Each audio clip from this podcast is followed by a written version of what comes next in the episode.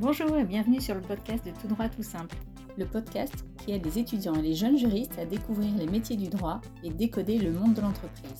Je suis Delphine Bordy, ancienne avocate et directrice juridique depuis plus de 20 ans et également formatrice et créatrice de contenus digitaux. Je vous propose de rencontrer des personnalités du monde du droit qui s'expriment en toute franchise sur la vision de leur métier et leur quotidien. Une grande source d'inspiration pour tous les étudiants et ceux qui cherchent leur voie et un excellent moyen de découvrir le monde professionnel.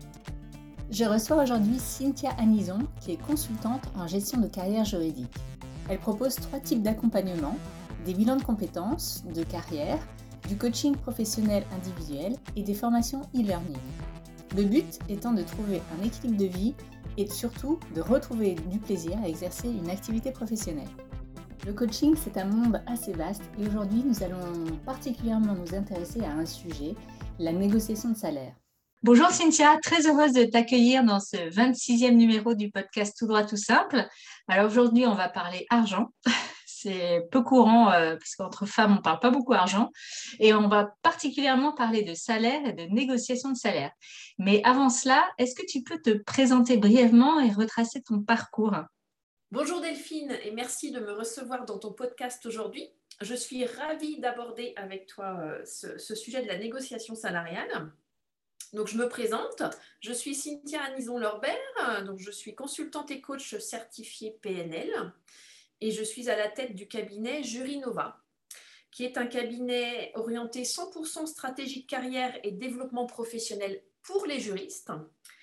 Donc, j'accompagne les professionnels du droit dans le cadre de bilan de compétences, de coaching professionnel individuel et de formation professionnelle.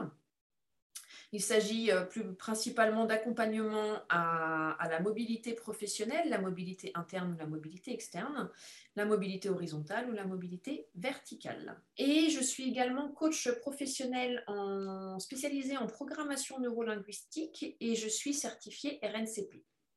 Mon, mon cabinet Jurinova est certifié Calliope. J'ai exercé le métier de juriste et de responsable juridique pendant 15 ans dans le domaine des fonds d'investissement puis des LBO et dans le domaine des assurances également, dans un grand groupe financier international. J'ai également été membre de comités de direction et de comités juridiques tout au long de, mes années euh, de carrière juridique. Donc, je comprends parfaitement les impératifs des cadres et des managers, ainsi que les préoccupations des dirigeants. Et c'est pour cela que j'ai décidé en 2018, suite à un grave accident de trottinette électrique devant un tram, j'ai eu un accident à 25 km/h. Suite à cet accident qui m'a paralysé plusieurs, plusieurs semaines, j'ai décidé de, de, quitter mes fonctions de responsable juridique pour créer un cabinet d'accompagnement des juristes dans, dans leur carrière, dans leur carrière juridique, à travers donc le bilan de compétences et le coaching professionnel. Et toi-même, du coup, tu as eu cette démarche de faire un bilan euh, euh, où, où tu étais sûre de ton choix tout de suite? Euh, oui, j'ai déjà réalisé un bilan de compétences et j'ai été, j'ai aussi bénéficié de coaching. Euh, en 2016 ou 2015, j'ai réalisé un bilan de compétences et qui a donné lieu à quatre pistes, dont le fait de devenir responsable juridique. J'avais aussi la piste de, du secrétariat général, d'être secrétaire général, et la piste de devenir coach, donc je le suis devenue finalement, et la piste sinon d'être professeur en école de commerce. J'avais et puis le coaching, alors j'en ai bénéficié pendant mes études au niveau de l'IUT carrière juridique et de l'IUP juriste entreprise, puis en école de commerce, puisque j'ai un parcours euh, avec double compétence en droit et en gestion financière. Hein. J'ai fait des études de droit et des études de gestion financière en parallèle. Et donc, en école de commerce, j'ai également bénéficié de, coaching hein, pour, euh, pour la recherche de stage, pour euh, la valorisation, etc. Donc, je connais les techniques de coaching depuis, depuis déjà mes études. Et puis, j'en ai bénéficié également en 2015 et 2016 lorsque j'ai voulu passer du statut de juriste au statut de responsable juridique. D'accord. Et alors, pourquoi, à ton avis, ce sujet de la négociation salariale, il est si sensible, en fait? Exactement. C'est vraiment un sujet sensible, comme tu dis. Il y a cinq éléments principaux qui l'expliquent. Souvent, euh, la négociation salariale s'accompagne d'émotions inconfortables. notamment les personnes ressentent une gêne, un malaise à exprimer leurs valeurs face à, un recruteur, à un tiers. Et il y a une peur sous-jacente, il y a différentes peurs, mais une des peurs principales, c'est la peur du regard de l'autre et de son jugement sur sa propre valeur. Souvent, lorsque nous sommes en négociation salariale, euh, nous avons peur de, nous surestimer, de ne pas être à la hauteur de ce que l'on annonce. Et euh, alors tout ça se rattache bien entendu à la confiance en soi. Hein. Certaines personnes ne ressentent absolument pas cela, mais les personnes qui sont gênées par cette discussion euh, ressentent souvent un, manque de confiance. Ils peuvent être, comme on dit dans le jargon des coachs, ils peuvent être atteints par le syndrome de l'imposteur. Ils ont vraiment l'impression de ne pas être à la hauteur. Ou alors c'est une question de valeur certaines valeurs sont certaines personnes sont tellement attachées à la valeur euh, de l'humilité qu'ils n'osent pas, euh, de peur d'être perçus comme vénales, afficher leurs valeurs, leurs prétentions salariales aux tiers, aux recruteurs ou, aux RH ou aux managers. Voilà, donc il y a vraiment différents éléments. Il y a également la méconnaissance des usages de sa propre société. Parfois, un, juriste ne va pas connaître les usages au sein de sa société euh, au niveau de la politique de rémunération et la politique de négociation.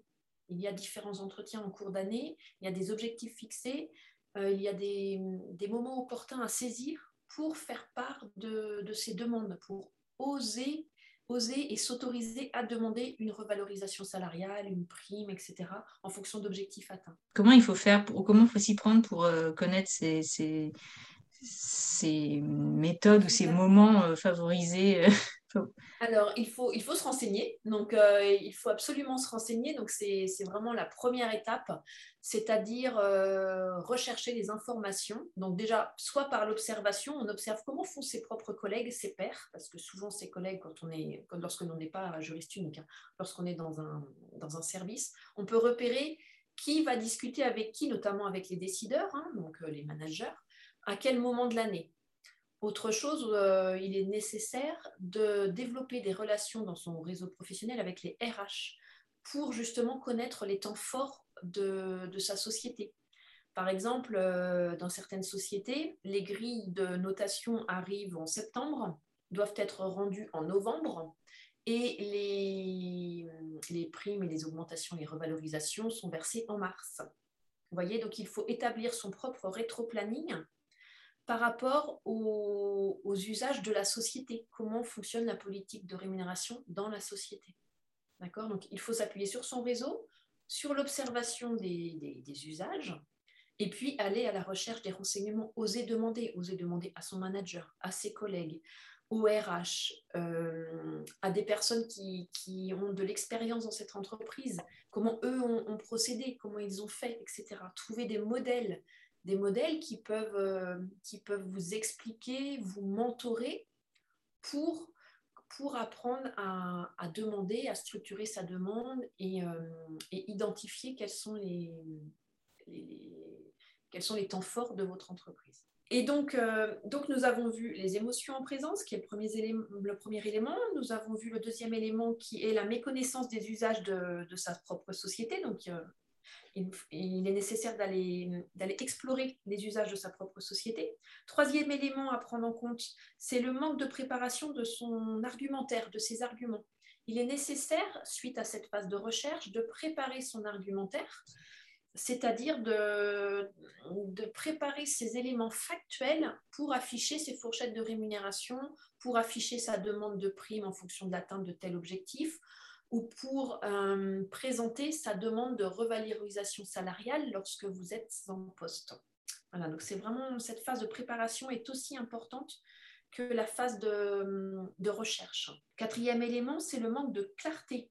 Lorsque vous exposez votre demande, il faut être clair sur ce que vous demandez, donc la fourchette haute, la fourchette basse. Les, éléments factuels, il faut qu'ils soient euh, clairement définis et précisés. Et le cinquième élément, c'est justement l'absence d'éléments factuels. Donc, lorsque vous affichez votre demande en une phrase, c'est insuffisant. Dans les faits, il faut que cette demande euh, se fonde sur des éléments factuels, c'est-à-dire des réalisations, des atteintes d'objectifs, des fins de projet, Il faut aussi penser que votre manager n'est pas forcément le décideur final. Lui doit aussi peut-être reporter à d'autres managers au-dessus de lui qui, eux, vont être décideurs lors de comités de carrière ou d'autres comités. Donc, il faut vraiment simplifier la tâche également de votre manager pour que lui puisse aller négocier en votre nom votre dossier et votre demande.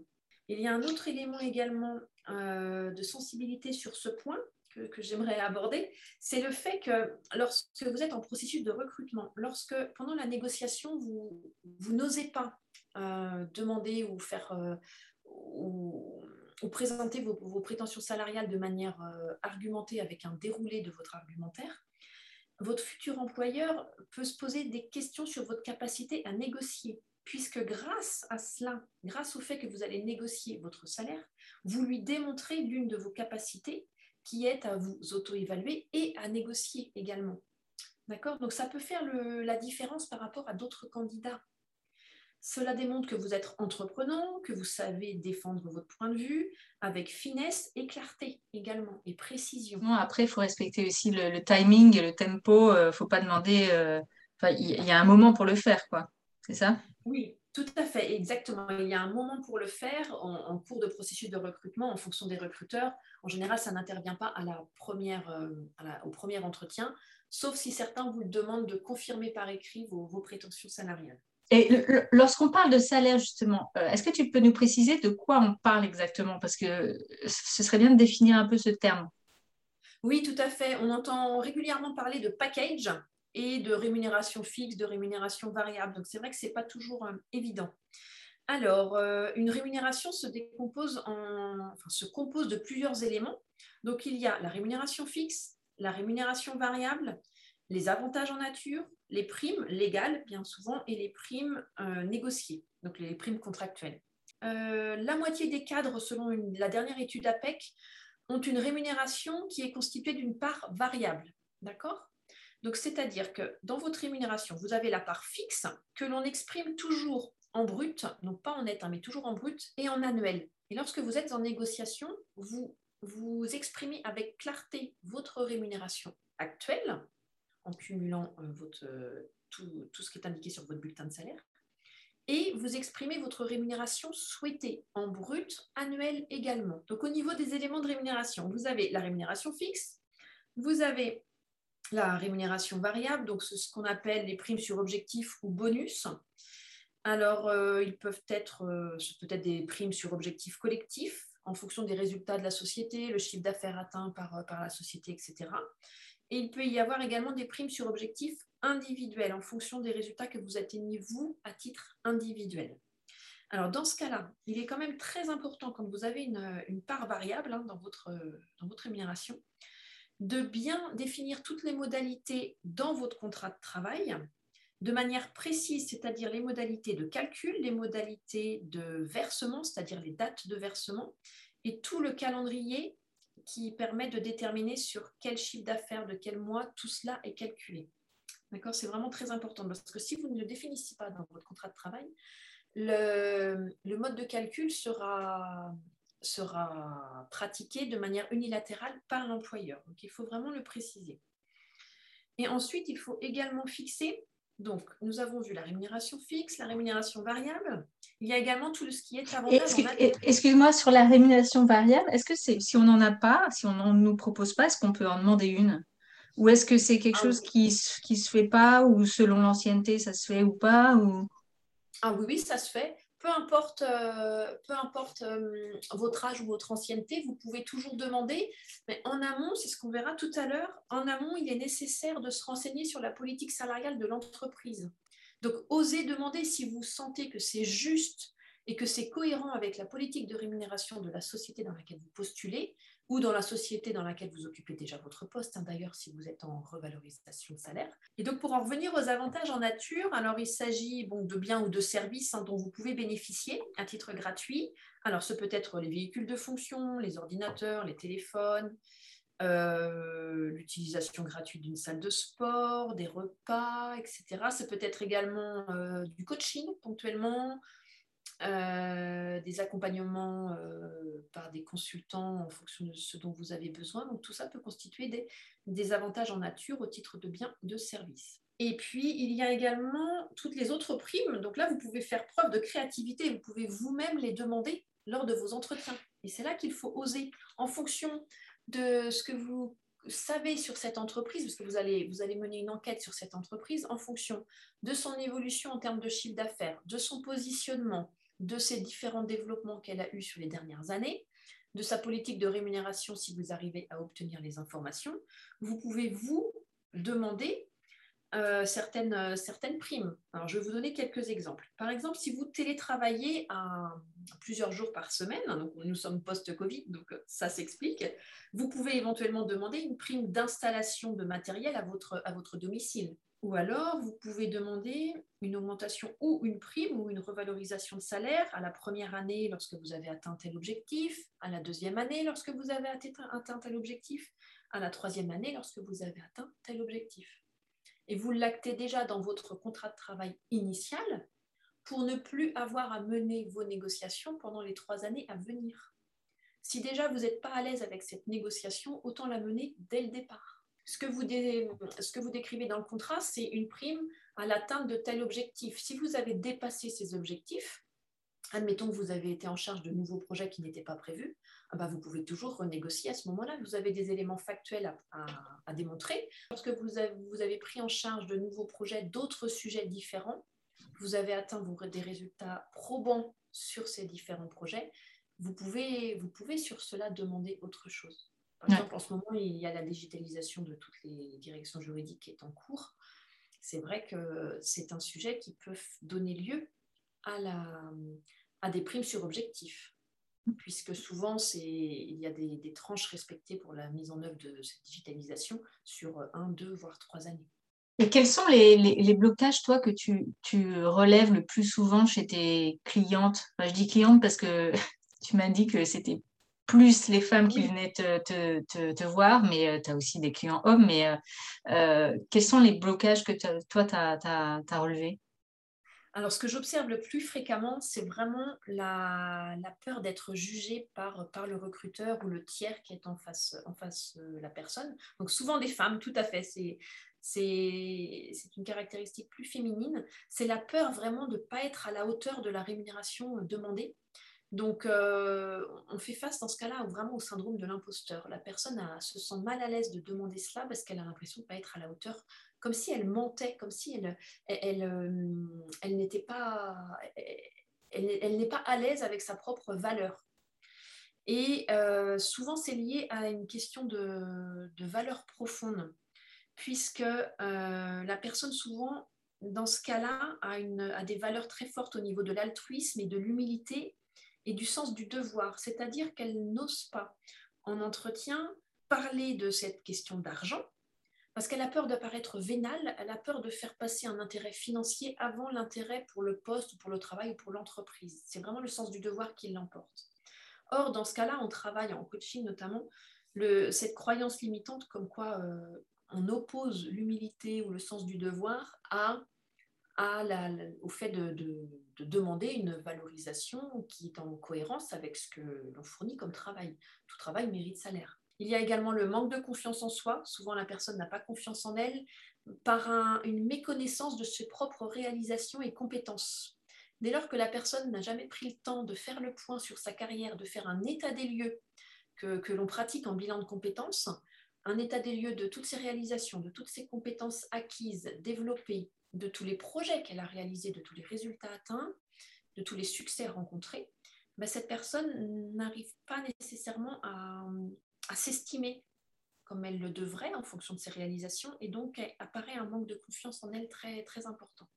Il y a aussi toutes les injonctions liées à l'éducation, etc., euh, que, que, les, que, les, jeunes femmes ont intériorisées. En effet, le, sondage OpinionWay euh, pour la chaire RSE d'Audencia, en partenariat avec KPMG d'ailleurs, euh, qui date du 8 mars 2019, indiquait que seulement 34% des femmes osaient négocier leur, leur, premier salaire, on parle du premier salaire, contre 41% des hommes, pardon. Donc, je, te rejoins tout à fait là-dessus, Delphine. Les, les, femmes osent moins. Pourquoi? Christine Lagarde l'a également exprimé euh, le 18 mars 2021 sur Brut, sur la chaîne Brut, euh, où elle indiquait qu'en 40 ans de vie professionnelle, dans le secteur public ou le secteur privé, puisqu'elle a occupé les deux, les deux positions, elle n'a jamais vu une femme venir lui demander une augmentation de salaire. Alors qu'elle a, elle a, elle a vu des dizaines de jeunes messieurs et de moins jeunes messieurs lui demander et lui dire je mérite, hein, je cite, hein, je mérite un bonus beaucoup plus important, je suis sous-estimé par rapport à ma rémunération et ou alors au bonus qui m'est proposé. Donc ça confirme bien ce qu'on vient de dire. D'où ça viendrait? Eh bien, euh, ce phénomène vient plutôt de notre culture et de notre euh, éducation.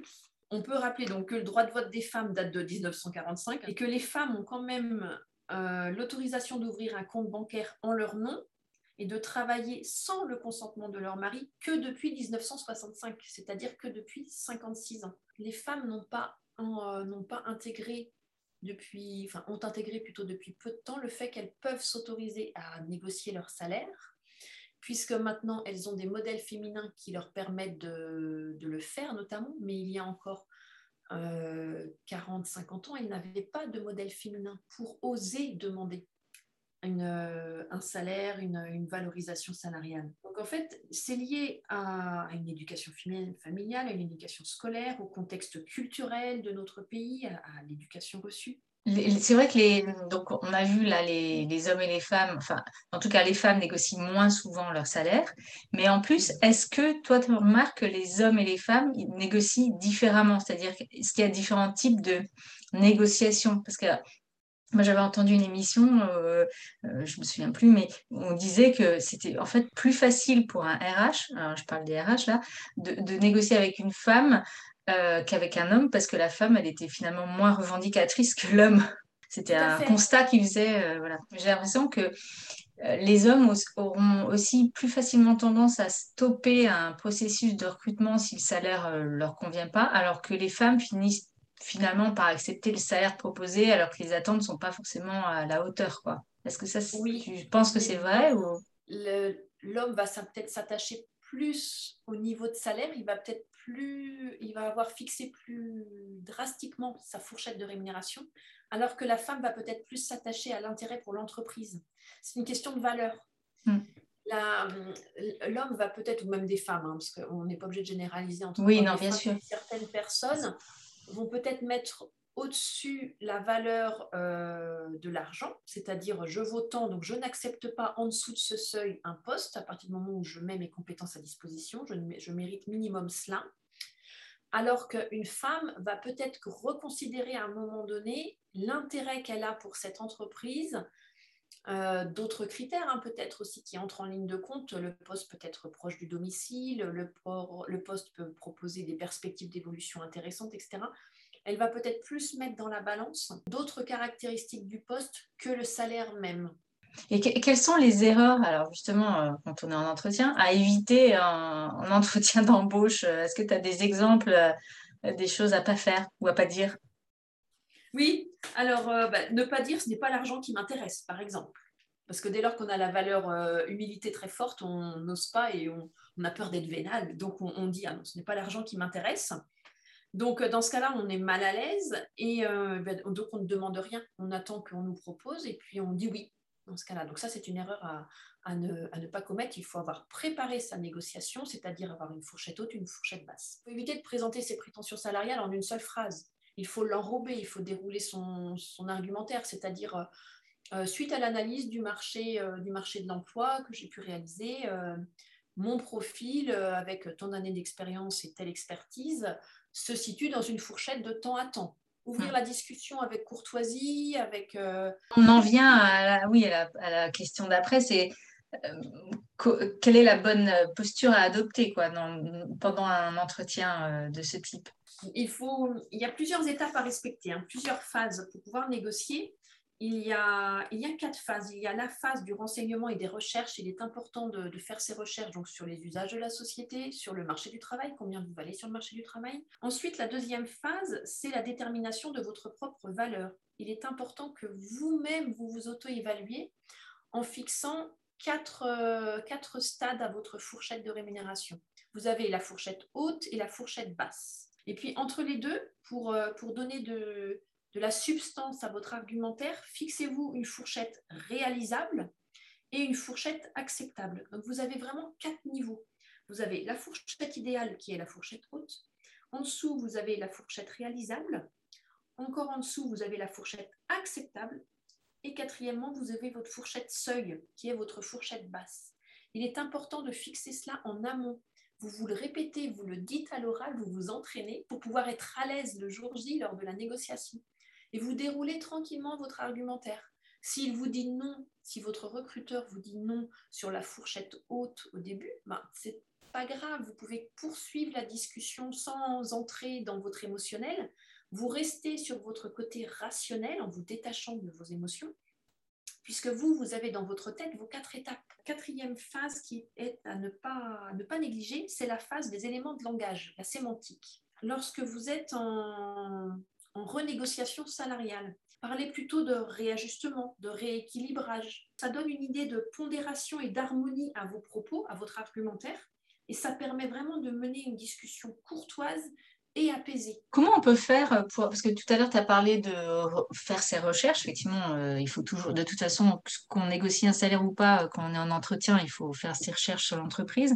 Mais comment on peut faire pour faire des recherches euh, sur euh, la politique RH ou sur quand justement on n'est pas dans l'entreprise, mais qu'on qu'on vient de l'extérieur Comment on peut faire ça? Parce que ce n'est pas, pas facile en fait d'avoir ces informations. Je donne quelques, quelques pistes.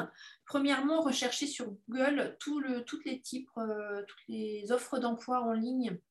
Et même en interne, si dans votre entreprise il y en a qui circulent, cherchez-les Cherchez également les rapports de rémunération édités chaque année par les grands cabinets de recrutement, euh, Michael, Michael Page, euh, Robert Ralph, euh, etc. Cherchez bien tous ces éléments. Donc là, vous allez analyser le marché du travail de manière large. Ensuite, vous allez vérifier ces informations en interrogeant votre réseau. Votre réseau professionnel est vraiment très important.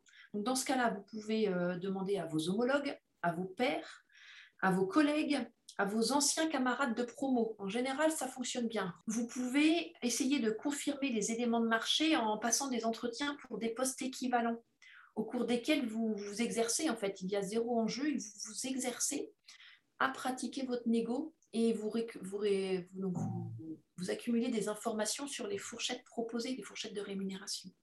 Alors, si mmh. vous n'êtes vraiment pas à l'aise avec cette technique, parce que ça en rebute certains, passez à minima, je vous encourage à passer à minima un, coup de fil au recruteur pour lui demander la fourchette de rémunération pour l'offre que vous avez trouvée en ligne, le poste qui est similaire à celui que vous visez. Euh, si c'est en interne, si vous êtes sur une, euh, sur une revalorisation interne de votre, euh, de votre niveau de salaire, comment vous pouvez faire également pour obtenir ces infos?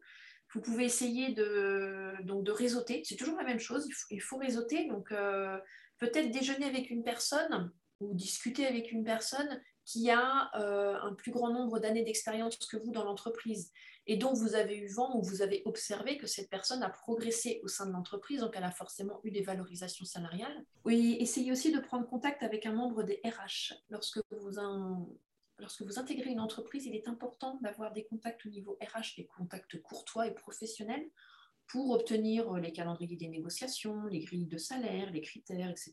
Est-ce qu'il existe un comité de rémunération? Est-ce qu'il existe un comité de carrière? Voilà, il faut vous familiariser avec la politique de l'entreprise et les jeux. C'est comme un jeu en fait. Il faut comprendre comment, comment le jeu est mené par les uns et les autres. Donc là, tu nous as décrit la, toute la stratégie gagnante avec plein de conseils. Voilà, tout à fait. Une vraie stratégie gagnante. Voilà. Vous aussi vous rapprocher des délégués du personnel, hein, si vous en connaissez de manière très discrète, bien entendu. En général, ils sont source de, renseignements également. Et comment alors, comment on fait, ce sera presque la fin, mais comment on fait pour pas avoir peur justement de négocier son salaire? Parce qu'en fait, il faut oser et puis aussi il faut s'entraîner. Vous pouvez, euh, les personnes qui sont en recherche ou qui veulent euh, revaloriser leur salaire, il est important d'oser et de s'entraîner. Donc pour ça, vous pouvez le faire avec vous-même, avec un mentor, avec un collègue. Vous pouvez vous faire accompagner par un coach. Moi, je l'ai fait tout au long de ma carrière. Je me suis fait accompagner par des coachs pour ces points-là. Lorsque vous n'arrivez pas à vous auto-évaluer, vous pouvez également faire un bilan de compétences pour euh, pouvoir vous rendre compte de toutes vos réalisations, de votre parcours. On revisite votre parcours professionnel. Donc vous allez reprendre confiance en vous. Et quelle est la posture à adopter en entretien? La première posture, c'est l'écoute active. Il faut rester pragmatique et rationnel. Qu'est-ce qui va vous aider à cela? C'est également toute votre préparation en amont. Parce qu'à partir du moment où vous allez tout préparer vos éléments, vous allez savoir que vous êtes cohérent par rapport au, au marché des juristes, au marché du travail des juristes en ce moment. Donc, vous allez être rassuré sur votre valeur. Donc, déjà, vous avez un élément factuel. Ensuite, si vous avez réalisé votre bilan de compétences, votre état des lieux, vous avez tout un tas d'éléments en termes de réalisation, de nombre de dossiers traités, de nombre de clients, de nombre de fournisseurs, de type d'expertise que vous avez, que vous avez euh, mis en œuvre, etc. Vous avez tous ces éléments-là en tête. Donc, vous avez encore plus d'éléments probants et factuels qui vont vous permettre d'asseoir votre posture de négociateur et donc votre posture d'écoute active et d'ouverture. Vous serez à l'aise pour pouvoir exposer vos prétentions et pour pouvoir mener votre négociation. À partir du moment où vous aurez tous vos éléments factuels, vous arriverez à atteindre ce détachement émotionnel pour être dans une posture rationnelle et donc vous vous visualiserez comme un juriste qui est en train de postuler et non euh, X ou Y qui doute de ceci ou de cela. Et j'encourage, comme je suis coach certifié PNL, j'encourage euh, de le faire par écrit, puisqu'il euh, y a un impact sur le, cerveau, le fait de passer par l'écrit. Vous allez encore plus ancrer vos argumentaires. Tous ceux qui nous écoutent, euh, un jour ou l'autre, ont à faire ce, cet effort, enfin cette négociation salariale, et je pense que ça peut vraiment servir à tout le monde. Donc, merci pour tous ces conseils. Je te remercie, Delphine, pour, pour ton invitation, et je suis ravie de partager tous ces conseils avec vous. Euh, et, j'espère sincèrement que ça aidera euh, autant les hommes que les femmes à mener leurs propres négociations. Et pour terminer ce podcast, Delphine, je te propose une citation du docteur Chester Carras, qui est la référence des séminaires en négociation aux États-Unis. Tenez-vous bien, en affaires, on n'obtient pas ce qu'on mérite, on obtient ce qu'on négocie. Et ce sera le mot de la fin. Merci Cynthia, à bientôt. À bientôt Delphine. J'espère que vous avez passé un bon moment à l'écoute de cet épisode. Pour poursuivre l'aventure de ce podcast, je vous remercie de partager sans modération. Si vous ne l'avez pas encore fait, allez visiter mon site www.toutdroittoutsimple.com. Si vous avez une envie de partager votre expérience, votre vision du métier ou vos idées nouvelles sur les métiers du droit, n'hésitez pas à me contacter. À bientôt!